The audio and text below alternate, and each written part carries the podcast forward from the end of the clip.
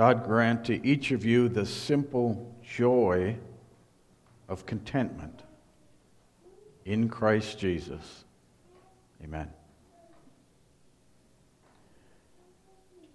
Dear fellow Christians, those who live in rural areas of North Dakota are well aware of the epidemic that is sweeping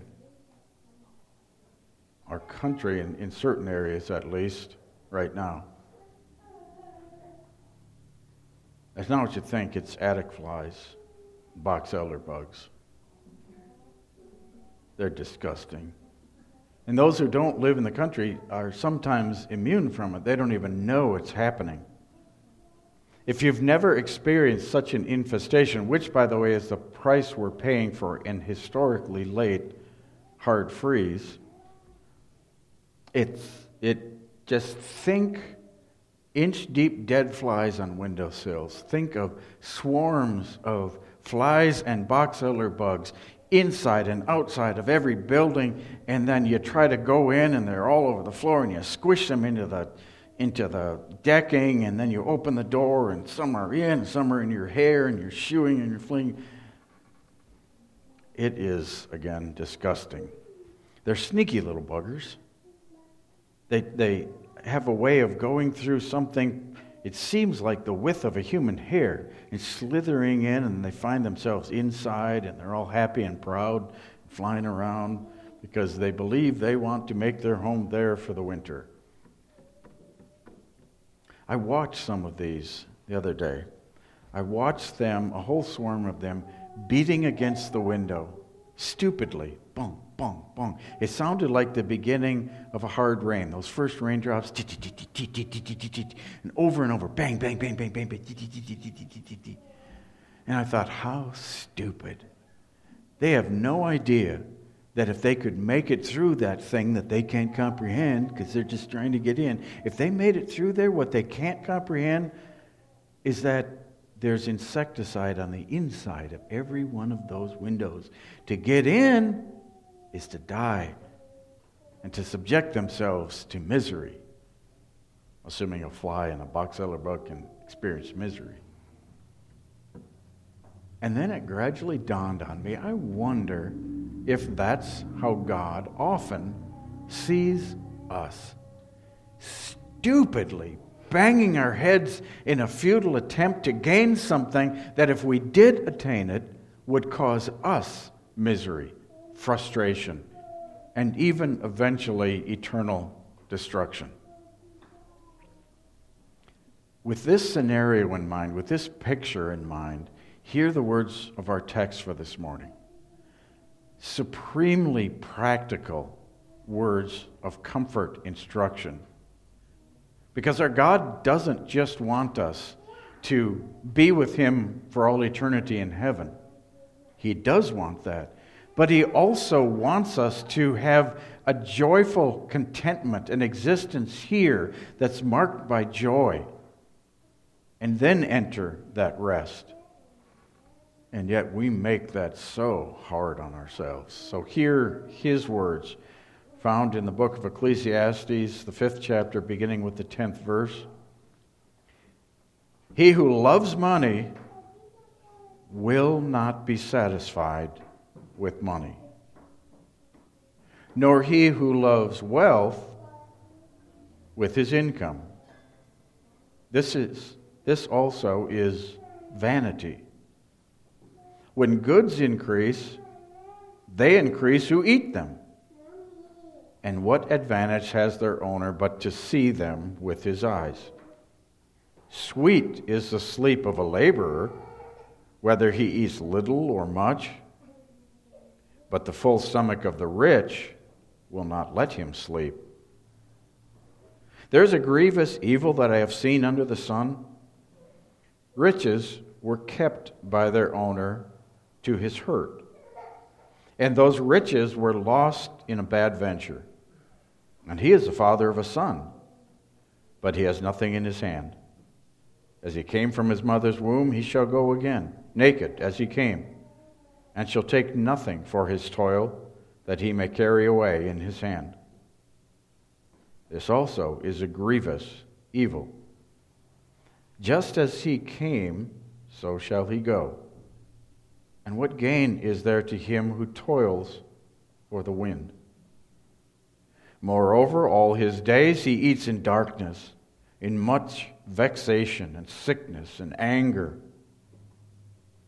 Behold, what I have seen to be good and fitting is to eat and drink and find enjoyment in all the toil with which one toils under the sun, the few days of his life that God has given him.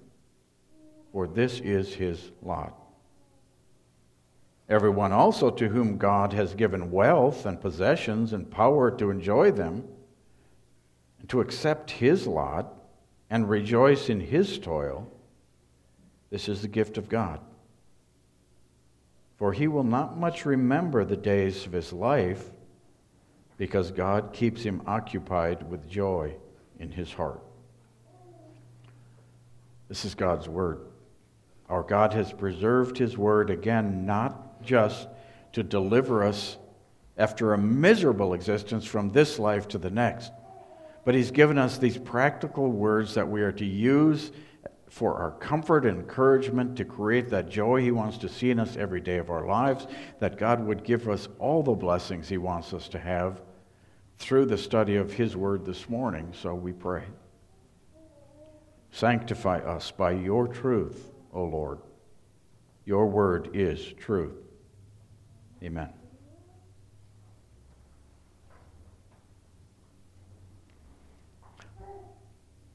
Many, perhaps most of you, have heard it before. It bears repeating because it needs to be repeated. Most of the hurts that we suffer in this world are self imposed.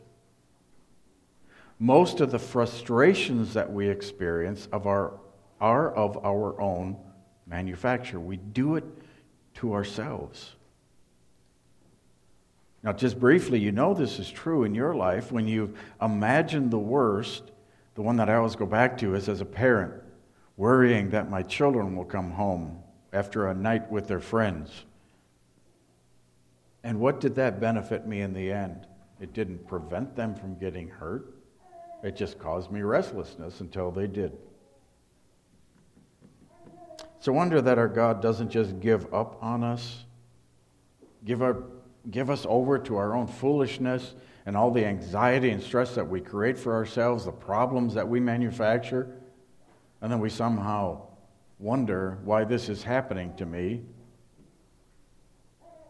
Have you ever thought, wouldn't it be great? Wouldn't it be just so if we could get just a wise person who's been through this all to just periodically pull us aside and tell us the way it is.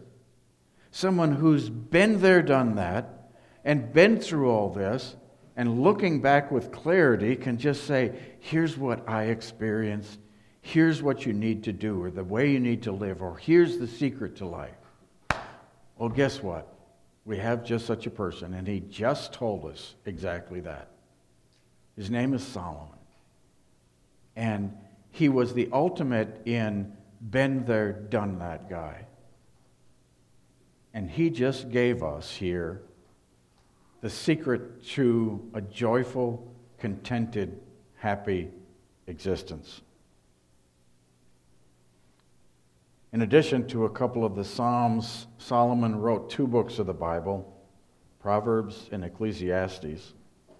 And the two combined to give us this timeless guide, this sure certainty. not only verbally inspired by God the Holy Spirit, it comes from a man who's experienced life. At this point in his life, it's believed that when Solomon wrote the book of Ecclesiastes, his life had mostly been lived. He was an elderly man. He'd gone from the horizon of his birth to near the horizon of his departure. So he had a whole world of experience to look back on. And in him, we find a guy that had it all, and at least for a time, threw it all away. Now, if you know something about Solomon, that may sound puzzling because, unlike Job, we have no record that Solomon lost it all. He just continued his whole life to gain more and more and more. So, how can we say, in what sense did he lose it all? Because he lost, at least it seems for a time, the one thing that he had at one time possessed contentment. And when contentment was gone, his life was filled with misery. That sounds so unbelievable to the world. How could that be? He had, Solomon, as you know, had everything. Everything he wanted, he got wealth, power, wisdom, popularity. A, a, a ridiculous number of wives and concubines, which doesn't seem like a blessing to me, but if Solomon wanted it, he got it.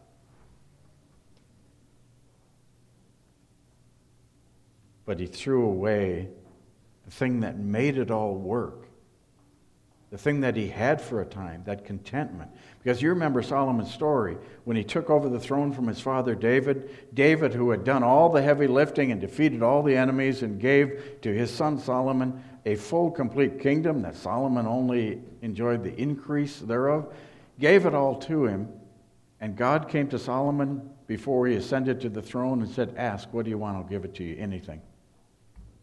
And Solomon said, Give me wisdom that I may rule your great people. God said, Fantastic.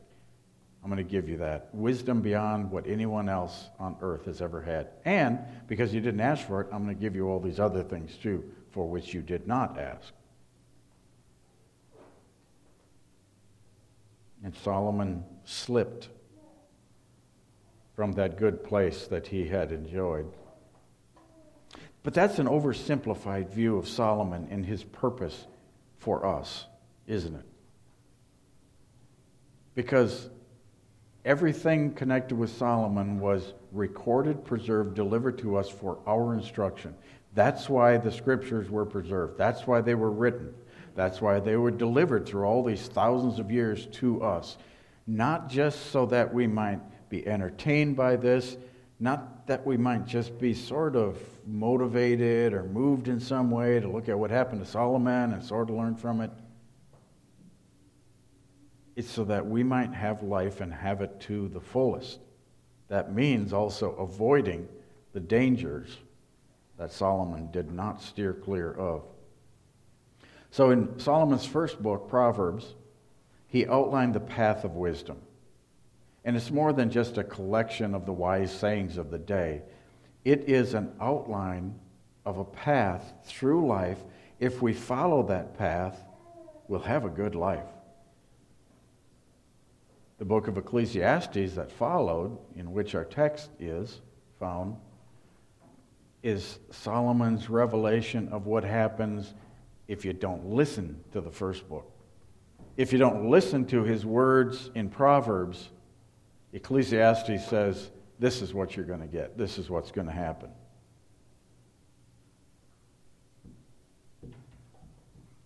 So, what was it that he came up with? Why is this so critical for us? Why so universally important? Because every single person here has dreams and aspirations. Every single one. Now, as we get older, you know, when we're young, our dreams and aspirations are pointed way out there because life is stretching out, and I'm never going to die, and I'm going to play center field for the Twins, and I'm going to be a linebacker for somebody, and I'm going to be a doctor or lawyer, or I'm going to set the world on fire, and all these dreams. As you get older, your vision sorts of drops, and and now that you've attained old age, you're just looking at getting out of bed in the morning. That's my dream for today. And that's all I can really expect. And if I get that, well, then I'll, I'll see what's next. Breakfast sounds good. You get the point, but everyone still has dreams and aspirations, what we want. And around what do they usually revolve? Well, answer for yourself in your own mind. Don't say it out loud. We don't do that in the Lutheran Church. But what is it that you're thinking of? What would you like? Oh, I would love, I would love someday to retire to the mountains. I would love a cabin by a peaceful lake. I would love, have you ever thought how great it would be to have, to never have to worry about money? Well, we already have that. Because God said, don't worry about it, I will. Just seek my kingdom. But have you ever thought how great it would be to have so much money that you could buy whatever you wanted? Or let's be more noble and pretend that, well, I just want unlimited funds because I would like to buy what my family and friends would want. I would love to fulfill their every need and desire. Wouldn't that be great? I'd like to be their God, actually, and give them whatever they ask for.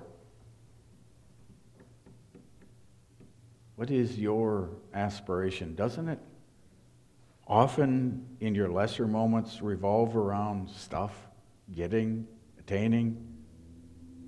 Boy, it'd be nice just to have enough money that I wouldn't have to worry about it, that, that, that just wouldn't be a factor in my life. And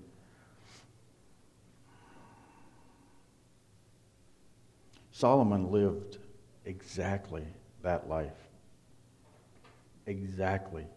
We, I don't know that anyone here can even comprehend it. But God said, God said, I'll give you whatever else you want too, in addition to the wisdom for which you ask. Ecclesiastes is Solomon's revelation of what that's like. How could anything be less than supremely practical and valuable? His timeless advice don't bother. Really, don't bother. It's not real. It has no substance. It's a vapor. It's a wisp his word is vanity, meaning nothing. It's nothing. I spent my life in that. I got everything I desired. And now, as an old man looking back, it's nothing. It's not there. It's the carrot and stick that the, that the devil uses to lead you where he wants you to go. You remember all those wives and concubines? Every woman that he saw that he wanted, mine, mine, mine. And where did they lead him? Into all of their pagan idolatry because his inquisitive mind, oh, I wonder what that's like. What's your faith belief where you're from? Oh, really? Well, let's dabble in that for a bit. And it was Satan with that, oh, there's something, there's something more. And Solomon followed it stupidly into whatever or wherever it led him. And then finally, it appears in his old age, God brought him back in His grace and mercy to His senses. And you see that with so many of the elderly that are rich, that got things in life. You see what a mirage it is, how silly it is, because the world wants to believe that there is such a thing as getting there and achieving. And then the idea that once you've gotten there, there's happily ever after. And Solomon talked about that, didn't he? Yeah, you struggle, you toil, you put yourself through all this misery, and then you finally get there, and then what? You die. You die. And what do you leave with? Just what you came with nothing. It's vanity, it's worthless. Solomon begins our text with this simple summary He who loves money will not be satisfied with money. Isn't that interesting? If you're all about money, you will never have enough. This is a guy who had everything he wanted. Nor he who loves wealth with his income. This is vanity. So, part of the problem here is that human beings naturally not only have aspirations, but they feel a void. And there's this mirage that Satan creates that material things will fill that void, that emptiness that you have, or that need, that longing. And the mirage is bolstered by the fact that for a time they seem to almost fill that need, don't they? Because we're all a Twitter with the new thing that we got, the new toy, the new fill in the blank for yourself. I got this thing, new clothes or a new stove or whatever it is. And every time I see it, I'm kind of filled with joy. And then it kind of gets dirty. And I've worn it a few times or I've shot it a few times. And yeah, it's, it's nice and I, I own it, but ooh, there's another gun. There's another wardrobe. I got another catalog. Ooh, that stove is self cleaning. Mine isn't. I got a new car, but now it's got a few dents and a few miles on it. Ooh, and now it bakes waffles on the console. My car doesn't do that. There's always going to be a shiny trinket just outside your reach. And it's like, ooh, ooh, I got to have that. And you get it. It's like, okay, now I'm there. No, you're not. Solomon says, I've been there, please. It's vanity. You never get there. Or how about this from our text? You've experienced this. When goods increase, they increase who eat them. Oh, yeah. You've experienced that. Now, this picture is of a rich person who just has more and more people come into his household and eat at his table. So I'm making more and more, but you know what? It's gone. You've seen that in your life where you just seem to almost get there, that mythical get there, arrive. We are comfortable and it just is gone. And you don't really realize how what happened. I got to raise that work. So now we're finally going to be able to what is this inflation stuff? And it's just gone. Oh, I have a rich uncle who left me some money and my kid broke his leg and now I need surgery to remove something or my knee went out and the money's just gone. When goods increase, they increase who eat them. And what advantage has their owner but to see them with his eyes? The profound message Solomon wants to convey to us is belied by its simplicity and brevity. Behold, what I have seemed to be good and fitting, and here you should be sitting there waiting. I want to hear this. This is going to be good.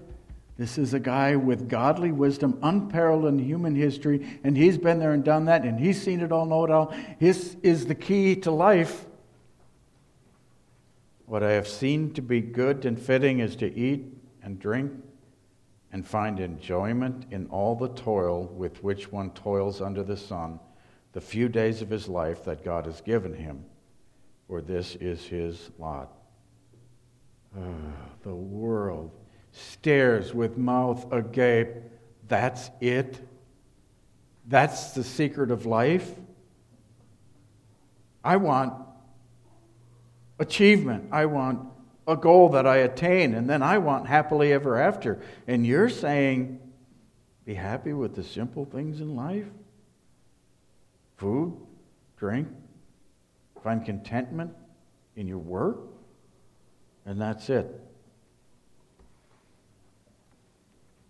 As Christians, you and I get it. We lose sight, but we get it. No life can be full, and fulfillment can only be found, that void only filled by Christ Jesus. Faith and forgiveness in Jesus Christ. To recognize that the, the mirages, the vapors, the temptations, the desires of this world will never be met and they're all intended by Satan to lead us away from that one thing needful. But then that balancing act that our text does so well, read it again for yourselves this week. But Solomon strikes that balance. When you get good things from God, it's not wrong to enjoy them. And then we're such weird creatures. We're like, oh, okay, it's not wrong to be like the world. That's not what he said. Contentment is the key, isn't it? Contentment. If God gives you a lot, contentment will let you enjoy that. If God gives you little, contentment will allow you the joy of life that God wants you to have. But nothing can replace Jesus Christ and Him crucified. Nothing can give you that peace and comfort, that fulfillment of knowing that this life is temporary.